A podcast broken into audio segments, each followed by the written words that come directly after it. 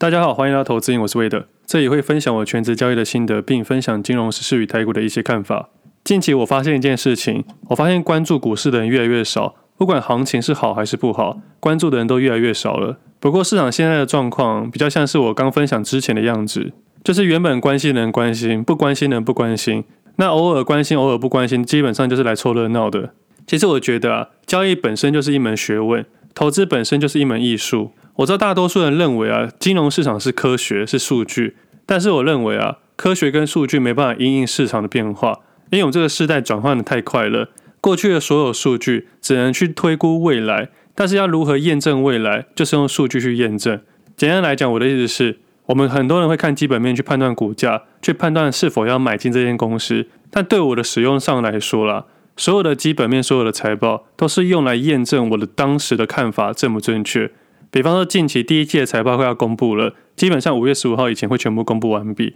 这时候我一看财报的想法就是去验证我今年年初看法正不正确。那正不正确这件事情啊，并不是财报上面的数字表现，而是你账务上面的表现。那账务上的表现啊，就两件事情：价格跟部位。那么价格是客观的，是市场的共识；那部位是主观的，是自己的决定。而这两个相乘之下，就是你现在此刻的账务表现。那现在账户的表现呢、啊？一定有人赚钱，也一定有人赔钱。但是我知道，更多的人是因为他当时没有做停损动作，现在只是未实现的损失提升了净值而已。比方说，去年最差的时候可能是负五十 percent，那现在回升了三十 percent，现在还是负二十 percent。基本上这半年到一年之间，可能一点获利都没有。但是啊，只要没有去做已实现的动作，那可能就会误以为自己没有亏损。其实我清楚知道，这是多数人的盲点，也是大家不愿意承认的东西。但换个角度跟大家分享，假设当时愿意停损，在你愿意该停损的时候去停损，为什么要讲愿意呢？因为很多时候是因为账上损失太大了，不愿意去做停损。但是我觉得这个东西很合理，因为市场总是不如预期。当你发生不如预期的时候，你要去解决这个不如预期，也是一个交易的一环。那刚才讨论到大多数人的账户是什么样子，其实带入数字给大家就可以做个参考了。假设我们在两百块买进一只股票，假设我们认为二十 percent 是我们的停损点，当时如果有顺利做出停损，你可能会卖到一百六十元。那假设接下来股价很幸运的真的如预期的下跌，现在跌到八十元，从两百元跌到八十元，总共跌了六成。那中间这段跌幅你没有参与到，那就是你当时愿意做的决定而得到了红利。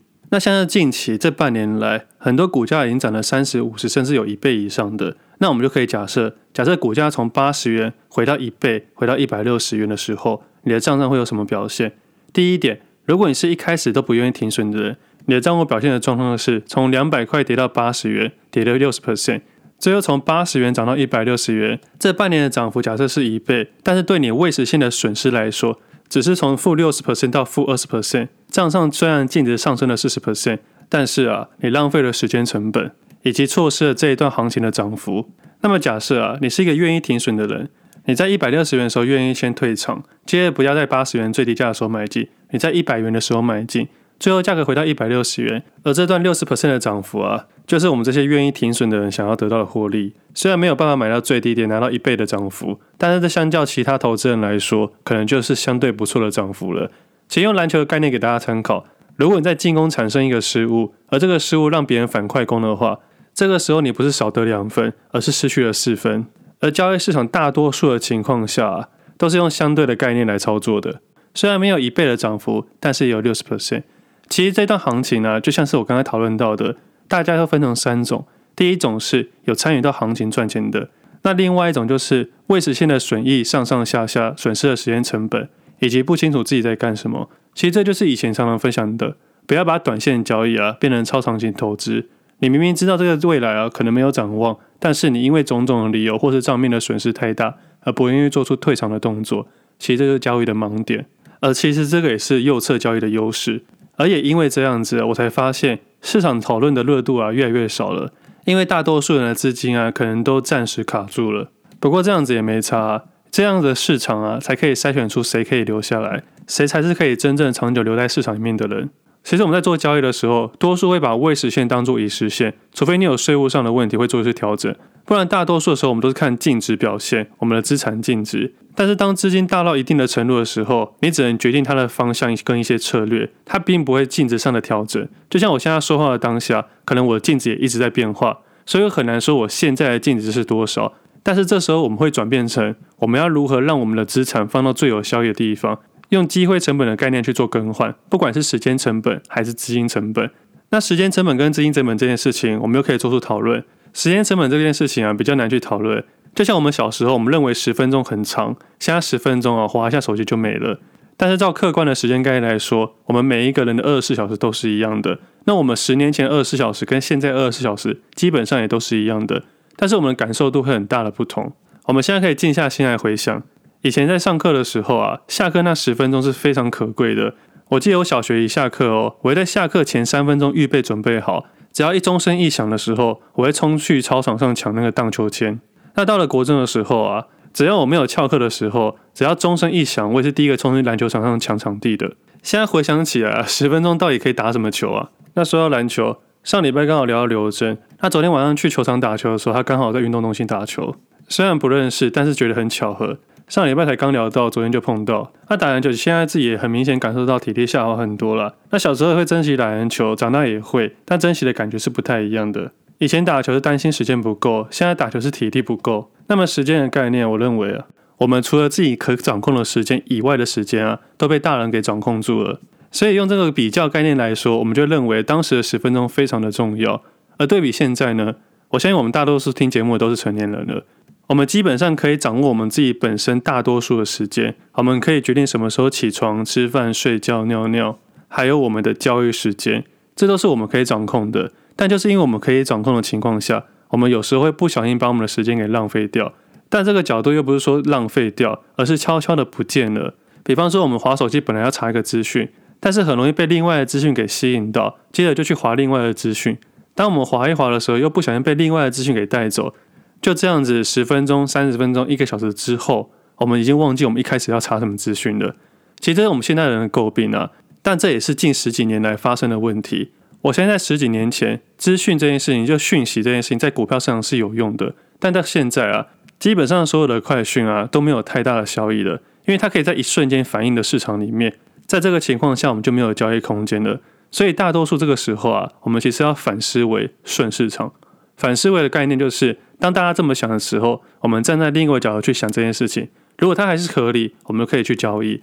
但是当我们认为有点不合理的时候，我们也是有多一层的思维去过滤我们这个讯息，所以大多数的讯息啊，并不是文字上面说好它就好，所以利多不一定利多，利空也不一定利空。那么再回到时间成本的概念，其实对于投资人来说啊，你能想象你在十岁的时候开始做指数型投资的时候，现在的报酬率会有多少？但我相信现在听节目的人应该都二三十岁了，有些可能四十岁了。那如果我们还是用二十年、三十年前、四十年前的想法去交易的话，是否还通用呢？那其实这个数据的东西啊，其实它有很多的盲点。我随便打个比方好了，现在很多人都有手机，都有智慧型手机。我相信有一些人啊，开车的时候会用手机，这当然是不对的行为。但是假使啊，现在发生一个车祸，那警察在做笔录的时候，他一定会问你说，刚刚发生了什么事情？你可能会解释到，刚好没注意到，或前面突然间停下来，或速度太快等等。但是绝对不会跟他说，我刚才在划手机，没有注意到前方。那这样做统计数据的时候，就不会有一项是滑手机发生的车祸几率有多高。但是我相信啊，开车滑手机这件事一定非常多人在做。不过在做笔录的时候，多数人应该都不会承认这件事情，因为我们在犯错的时候容易规避自己的责任，尽量会去说出对自己有利的说法。所以也就是因为这样子啊，数据常常会有盲点，而盲点啊来自于人性。那么既然这样子，我们到底要怎么投资？我自己是认为啊，有六个点很重要。第一点是持续学习，我们必须要知道现在市场行情在干什么，市场大环境怎么走势。比方说，我刚才讨论到时间成本，我们光是同一个人身上就有不同的感觉，更何况是不同人的身上。我的一分钟跟那些明星艺人的一分钟一定是非常不同的。所以，虽然时间套用在每个人身上看似公平，但是实际上啊，它在不同人身上有不同的价值。那么，资金的成本概念也是一样的。在过往的节目常常分享到，每个人的一千万都不一样。那这个讨论到资金的使用效率，那这边还要讨论到的是资金使用的成本。提资金成本的效益啊，除了我书中提到的比较利益原理以外，这是交易上的一些策略方式。那还有另外一个资金成本的概念是，取得资金成本的费用要花多大的代价？像上礼拜联准会公布他们升息的印码，现在基准利率是五 percent 到五点二五 percent 区间。那这时候我会把这个确立的事实放到心里面，那我就知道现在行情是属于高利的环境之下，以及高通膨的状况。这礼拜公布 CPI，我相信一定是下降的，因为年增率的关系，它应该是向下调整。但是大家讨论的会不会降息这件事情，我觉得还差得远了。以我自己的交易立场来说，先看到止息，再讨论降息。降息之前，经济要出的问题，没有这些状况之下，就很难到降息这个部分。而且啊，并不是降息啊，股票市场就一定会大涨。在升息与不升息之间，在降息与不降息之间，一定有办法获利的。那市况的部分，就像我刚才讨论的第一点，持续学习。我们就很难清楚现在市场的状况，我们就不知道现在资金成本压力是比较大的。那么第二点的部分，我会认为是独立判断。在这我们现在的社会啊，我们可以听各式各样的人分享，但是最后啊，总结下来，你要有自己的独立判断、独立思维。套用在我身上的不一定套用在你身上。巴菲特每天用的方式啊，他的滚雪球方式也不一定适合每一个人。但是他的投资心态啊，可能可以适用在任何一个时期的交易市场。你能想象一个刚毕业的大学生在二十四岁的时候，他立志要用巴菲特的投资法去学习投资，结果他在二十五岁就放弃交易了。那这样的时间周期啊，就不一定适合这一个人。我们换个角度去讨论，克斯托尔尼、李佛摩跟巴菲特，他们三种方式是三种不同的交易人。那如果他们彼此之间用别人的方式的话，他们绝对拿不到他们现在的成就。所以啊，我们可以看很多资讯，但最后我们还是要独立的判断。那么第三点，我认为是诚实的面对自己。我觉得这个非常非常的重要，也是非常非常困难的。很多人拥有第一点、第二点，但在第三点就失败了。原因很简单，学习的途径很简单。你可以阅读书籍、听 Podcast，你也可以看影片，你也看前天晚上巴菲特的股东会，都可以。这些都是一个学习的方式。那学习完之后呢，再来就第二点，独立的判断。但独立的判断这点就比较困难一点点。要有独立的思维，需要有一段时间的经验能够考验。我们不可能看到一件事情就知道有多少的脉络，我们要知道很多件事情，才可能统整出属于自己的东西。不过前面两点只要靠努力跟时间就一定可以达到，但是第三点诚实面对自己，我倒是认为啊，这是人格的问题，不是出了问题啦，是因为每个人个性不一样，有些人畏畏缩缩，有些人勇敢挑战。有些人喜欢冒风险，有些人喜欢保守派，但是最终不管你用什么方式啊，你都一定要诚实面对自己，面对自己现在手上的钱有多少，账户有多少。在交易的初期啊，我也犯很多错误，大大小小的错误都有。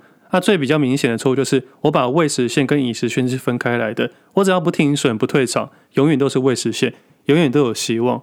但是交易市场并不是这样子的，上涨中的股票比较容易上涨，下跌中的股票比较容易下跌。盘整中的个股啊，考验的是耐心。你要花多少时间去处理这个问题？我不知道，可能三年、十年、二十年，但大多数的情况啊，都会超过十年以上。只要你在当下的行情里面是非常有热度的产业啊，都至少要花十年以上才可能有解套行情。我们用宏达电的例子，海运股的例子，接下来还有什么例子？我不知道，因为我也正在进行之中。那关于勇敢诚实面对自己这件事情啊，像前几天新宇航空出了状况，那他的董事长直接飞到日本去处理这件事情。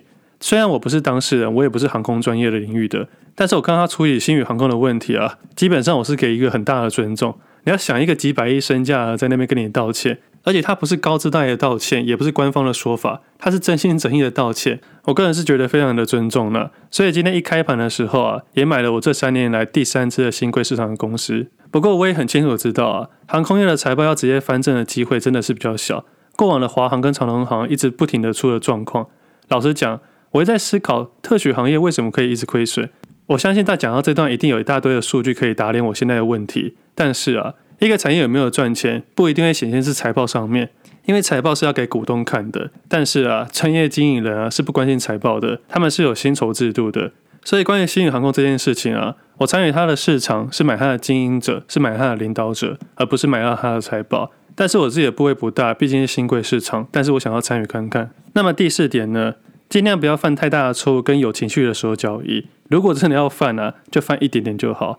这边说的错误哦，并不是股票上的损跟益。我们在交易市场里面一定会犯错，我不会说难免，我会说一定。因为我们可以停利，但是我们一定会面对停损。而情绪这件事情啊，不管停利跟停损都会面对到。停利，你可能太过于开心，买了太大的部位，或者想要 all in 杠杆去幻想未来的股价可以到哪里，这也是情绪的一点。那停损呢？当下不愿意停损，或是之后面临滑价的时候停损，都可能是有情绪的。而这就回到刚刚讨论到的，不要犯太大的错误，就是这个地方。那接下来我又说，只能犯一点点就好，其实就是风险控管的问题了。假设你像我刚才讨论的星宇航空，假设我参与这只个股只参与到三百分以下，假使它的股价连续下跌，有可能会犯错，但是它只是犯一点点而已。那第五点呢？千万不要把旧思维完全套用在新环境，有些旧思维跟旧观念是可以套用在现在的行情。其实这句话就是说，市场没有新鲜事，但是总是会有新鲜人来创造新鲜事。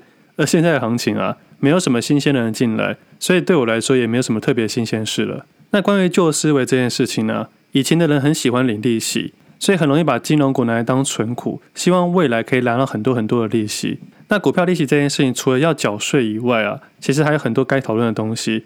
不要忘记，这次美国倒闭的一些银行，都是中型的跟地区型的银行。我现在在美国啊，一定有一大票人把这些金融类股啊当做存股的概念去操作。那今年金融股大部分配息都很差了，像今年金融股啊，就很多公司不配息了。那也是有一大堆公司开始配股票了。用殖利率的概念来算现金殖利率啊，以今天的股价来看啊，所有的金融股的殖利率都不到四 percent。但是很讽刺的是啊。现在光是美金的定存啊，都超过四点五 percent 以上。我光是一个无风险商品的定存利率啊，都比所谓的金融股的存股的现金殖利率还要高。那再退一步，我们看债券市场，美国公债现在有折价的价格上面啊，票面率还有接近四 percent，大概三点八五 percent。那大家听过了 Apple 的公司债啦，现在也超过四点三 percent。光是这两个大家听过的公司债啊，目前市场的价格是折价的，而且啊，票面利率都比我们的殖利率还要高。而且我相信啊。美国跟 Apple 公司倒的几率啊，应该比我们台湾公司所有银行的公司倒债的几率还要低。所以老一辈的旧思维啊，没办法完全套用在新环境之间。而如果我们想要得到市场新的红利啊，我们必须维持刚刚上面那个四个点，并且持续去找新的机会。那最后一个点就第六点，我想讨论的就是不要离开。其实不要离开这件事情啊，听起来简单，但是做起来非常的难。因为我们生活中会有各式各样的问题，逼迫我们要离开交易市场。或是需要把我们的注意移开交易市场，但这也是交易市场里面的考验啊，持续性、坚持性。但是这个点啊，我倒是认为不一定每个人都要这么做。我们可以偶尔关心，但是一定要持续关心。我们可以把股票市场、我们的账户啊，当做我们的小狗或小孩一样，我们不能说完全不关心它，我们要偶尔关心它，它才会有更好的发展。即使是股神巴菲特啊，他投资市场的时间也超过七十年。他跟你那种身边那些同志只做交易七天就说自己是股神的人差很多了。那仅仅光是这三年来，其实就可以改变非常多东西了。这三年来，你的镜子有没有提升还是下降？你的能力有提升还是下降？其实这些东西啊，都只有你自己知道。像去年录节目的时候，我说我开始健身了。那我原本练空杠到现在可以一百四十以上。那上礼拜卧推也练了半年左右，也达到一百了。那接下来再练肩推，现在目标是一倍以上。那也是坚持了超过一年的时间才达到前两者。而且在训练的每一天啊，其实都蛮痛苦的。但是持续性告诉我的重要性就是这件事，它可以短期间看不到效果，但长期下来回头看看，才可能看到相对应的效果。那关于健身这件事情，我知道自己还是很菜，对比那些厉害的大神来说，还是非常非常的弱。但是我就是觉得它像投资一样，你只要跟自己比较就好了。健康是自己的，重训也是自己的，投资也是自己的。我知道自己的健身很废，所以我请个教练帮忙我。但是教练帮忙我只是纠正我的姿势，教我怎么正确的运动，他不是帮忙我去抬重量。所以光光是一年的时间就可以改变这些事情，更何况是三年的时间。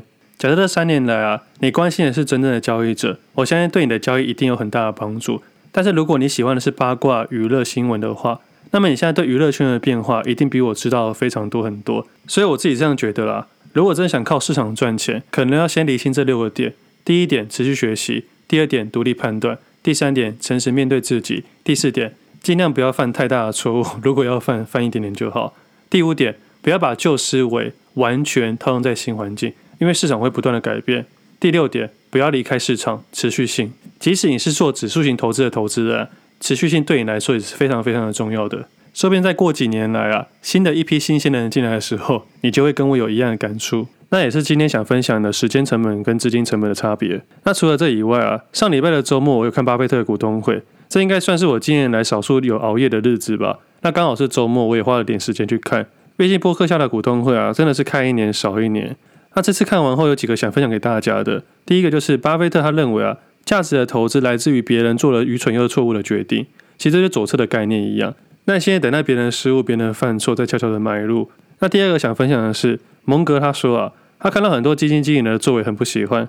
那我认为啊，其他反映在台湾的基金也非常的合理。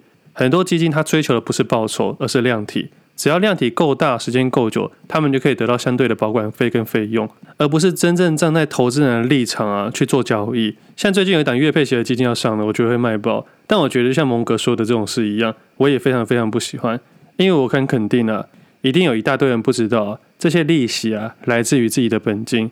台湾人超爱这种配息的商品，所以这月配息啊，一定很多人会去买。如果以后有什么周配息、日配息，最好是秒配息啊，那一定会卖爆。但我没办法评论大家的想法，因为这是每一个人的选择。我认为别人愚蠢，别人也可能认为我愚蠢，但理性的交易人能获利啊，都是靠这些不理智的选择而来的。那接下来第三个，巴菲特谈到大量买进台积电又卖出，主要考量的是地点。虽然他说台积电很优秀，老板也很优秀，但他就是不喜欢他的地点。他比较起来更喜欢日本。我觉得这个部分我认为也是蛮合理的。地缘政治风险这件事情啊，一直都不是企业家可以改变的事情。大部分的商人，只是为了赚钱，而不是要为了赚权。但是最后蒙格也说了，你觉得怎么舒服你就怎么做。其实这句话是很大的重点啊，你觉得怎么舒服就怎么做，这才是重点。我们交易可以考量到各方面，但最终啊，还是自己舒服就好。我们可以拥有一百万个买进的理由，但只要有一个不喜欢，你随时可以舒服的退场。但是很有趣的是啊，一大堆台湾的新闻媒体啊，巴菲特赞美台积电非常的好，公司好，人又好，但是就是地点不好，全部出清了。其实这感觉像爱情一样，有些人会说你这个好那个好，但是就是我不够好，所以我要分手。其实这才是巴菲特真正想表达的意思吧。以前小时候很多人会看才华，现在的很多人都只看财而已。但是对比巴菲特的想法，我倒是没有什么认为不对啦。毕竟投资就是要赚钱啊。再怎么爱一家公司，如果没办法帮你赚钱，那当然要选择卖出啦。那下一个点是，巴菲特跟蒙格都认为啊，中美紧张会造成不必要的伤害。我觉得也非常合理，因为毕竟商人的角度跟政治立场不同。就像我刚刚说的，一个要赚钱，一个要赚权。就像我虽然心中有偏向的政治人物，但是我不会跟大家讨论，因为我们每个人心中都有自己的答案。我们去争辩没有办法去验证事实。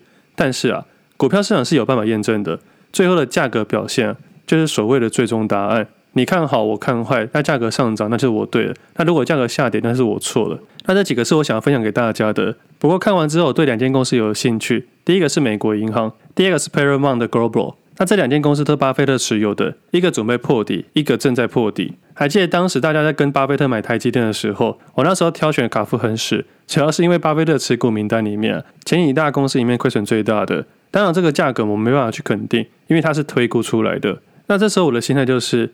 如果巴菲特的投资方式啊是照他想说的，他喜欢一个护城河的公司或长期看好的公司，那么他长期看好并且持续持有，但是未实现损失的公司啊，那就可能是我买进的理由。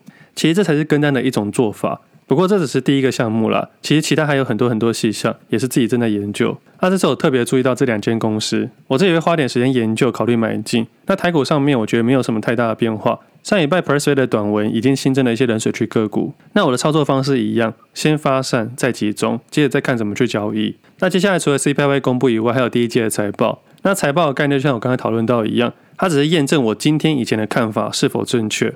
所以基本上这礼拜应该是一个小小空窗期，因为该布局的布局了，该买进的买进了，该卖出的都卖出了。最后其实我也发现一件事情啊，忍住买跟忍住卖，在交易市场里面都非常的难。那这礼拜的投资分享大概到这里，接下来分享一下生活好了。其实我刚刚最后本来想要分享一下留言的 Q&A，但是看到一些负面的留言啊，我还是有点不爽。但是后来心态调整之后，我还是分享一下播客下里面的内容好了。毕竟这几年的时间，我要尽量不被这些酸民给影响。但是我觉得人啊，难免乃是想要强暴这些人。如果哪一天啊留言要实名制的话，我一定把他们全部挖出来。不过后来我觉得成长的过程是这样子，我也学到三个方法来解决这些事情。第一个就是去看其他很厉害的创作者底下的留言，你会发现啊，算命也是超级多。但明明这些人已经够强了，怎么还有键盘杀手攻击他们？所以我这么弱人遇到这种事情，应该也是合情合理了。那面对这件事情的第二个想法，你就把他想成你身边最废的朋友，虽然有点过分，但真的蛮管用的。你想你身边最废的朋友在评论你的时候，你把他的脸换成那个样子，其实你应该值得开心，你被一个很废的人批评。那第三个点就是可能离开了同温层。那代表自己的分享有更多人看到，所以才会吸引到原本以外的人。所以我就这三个转念啊，去换的这个思维，冷静下来之后，就分享一下股东会的事情给大家。那其实股东会的时候，蒙哥有说到，要学会远离那些有毒的环境跟人，坚持终身学习。这些有毒的人会想办法欺骗你、脱离、伤害你。你只要尽量想办法让这些人从你生命中离开，你才可能会有更好的生活。如果因为这些算命的留言啊，放弃了节目，放弃了自己可以持续分享的地方，放弃可以稍微有一点点影响力的创作地方，而这些人可能拉一坨屎就离开了，我就会觉得这样子的自己非常不值得。所以尽量不要浪费时间在这些人身上。那我最后特别讲这件事情，想把这件事情分享给大家。我们生活中一定遇到这种有的没的事情，我们只要把它当做路边的狗一样，它们乱叫，你不用学狗叫回去吧。我们可以勇敢的继续走自己的路。我分享投资瘾啊，我知道我现在没有能力改变整个体系，但是我一直努力改善这个体系。我很早就明白投资不容易，生活不容易，分享其实也更不容易。不过也因为不容易啊，才值得去努力。那最后的部分啊，下礼拜刚好是母亲节，不知道大家对母亲节有什么想法？有没有一起去吃个饭？我觉得吃饭很重要啦。而我自己今年啊，最棒的投资是我把我妈送去健身房了。其实刚刚有聊到我去请教练，而我请教练的短期目标啊，是把自己的姿势调好。但是我的长期目标是，我要把我的家人啊，全部都送到健身房去。那目前我妈终于答应我去健身房，她也开始训练了。我看到我妈在健身的时候，是我这辈子第一次看到我妈在做健身。其实看到当下是有很多很多感触啊。其实我从十五岁开始就运动到现在，已经运动了超过十五年了。我从出了社会之后啊，都一直劝说我的家人要去运动，因为这是最好的投资，健康是买不到的。我也劝我身边所有的朋友啊，要积极去运动。而今年的母亲节啊，我妈终于开始运动了。她答应我要去运动的当天啊，我就带她去运动用品店挑选她要的鞋子啊、衣服、裤子。然后她运动完的心得是，她也觉得很开心。而且她跟教练约啊，每个礼拜都要去运动了。虽然是初学者啊，但是我相信会越来越好。那别人的母亲节送妈妈东西啊，我是送妈妈去健身房，所以我就说我是个怪人，到现在都还是很奇怪。那我还记得啊，当天要去运动的早上啊。我还带我妈先去银行处理一些东西，她把她银行的保单拿出来处理，我帮她一一去检视，也一一告诉她这是什么东西。后来发现啊，原来大多数的投资人，包含我的妈妈，都不知道这些商品到底在干嘛。理专只会跟她说保本又有利息，那这样子老人家就 all in 进去了。未来你要回头看看这些理专早就已经离职了，大部分的情况是这样子啊，所以银行体系本身就有问题了。连我自己做分享投资的，都有点对这件事情无能为力，但就是持续努力了。然后反正处理完之后啊，我想说找个地方跟我妈妈好好解释这些东西，所以我们就骑着摩托车找地方坐下来。我本来想带她去百货公司找地方坐的休息，但是当我跟她说要去百货公司的时候，她就说不用了，干嘛乱花钱，去 Seven 就好了。所以我们就骑着摩托车去 Seven 里面坐了下来。我在跟她解释保单的时候，搞得我好像诈骗集团或直销一样，在 Seven 里面贩售东西。不过就在我跟我妈一一诉说的时候，我跟她说：“你不需要再冒任何风险了，而我也出社会这么久，也不需要你特别照顾了。你只要健健康康、快快乐乐就好，去做你想做的事情，不用再担心我们了。而这些保单啊，你都不用再管它了，你就让它放着就可以了。我已经三十多岁了，可以自己照顾自己，而且我还有能力照顾你们。我从小到大看我妈在风吹日晒，后来我才发现啊，她保单都没有买自己的。我问她说为什么不买自己的，她说啊，以前哪有钱买保单啊？”所有的钱只能买到小孩子的身上，哪有多余的钱买自己的？我听到这边的时候，觉得说母亲真的很伟大了。我也相信现在在听的每个人啊，如果你是母亲的话，你应该也会做出一样的动作。所以这次母亲节啊，我送我妈最好的礼物就是健康了。我希望她可以持续下去。那最后呢，我们要离开 Seven 的时候，我妈突然跟我说一句话：“对啊，你都长大了，当时你写保单的时候啊，连名字都还不太会写。”其实我听完之后，内心有很多的想法，好像真的有那么一点点能力可以保护别人了。那今天节目先到这里，祝大家母亲节快乐，我们下次见，拜拜。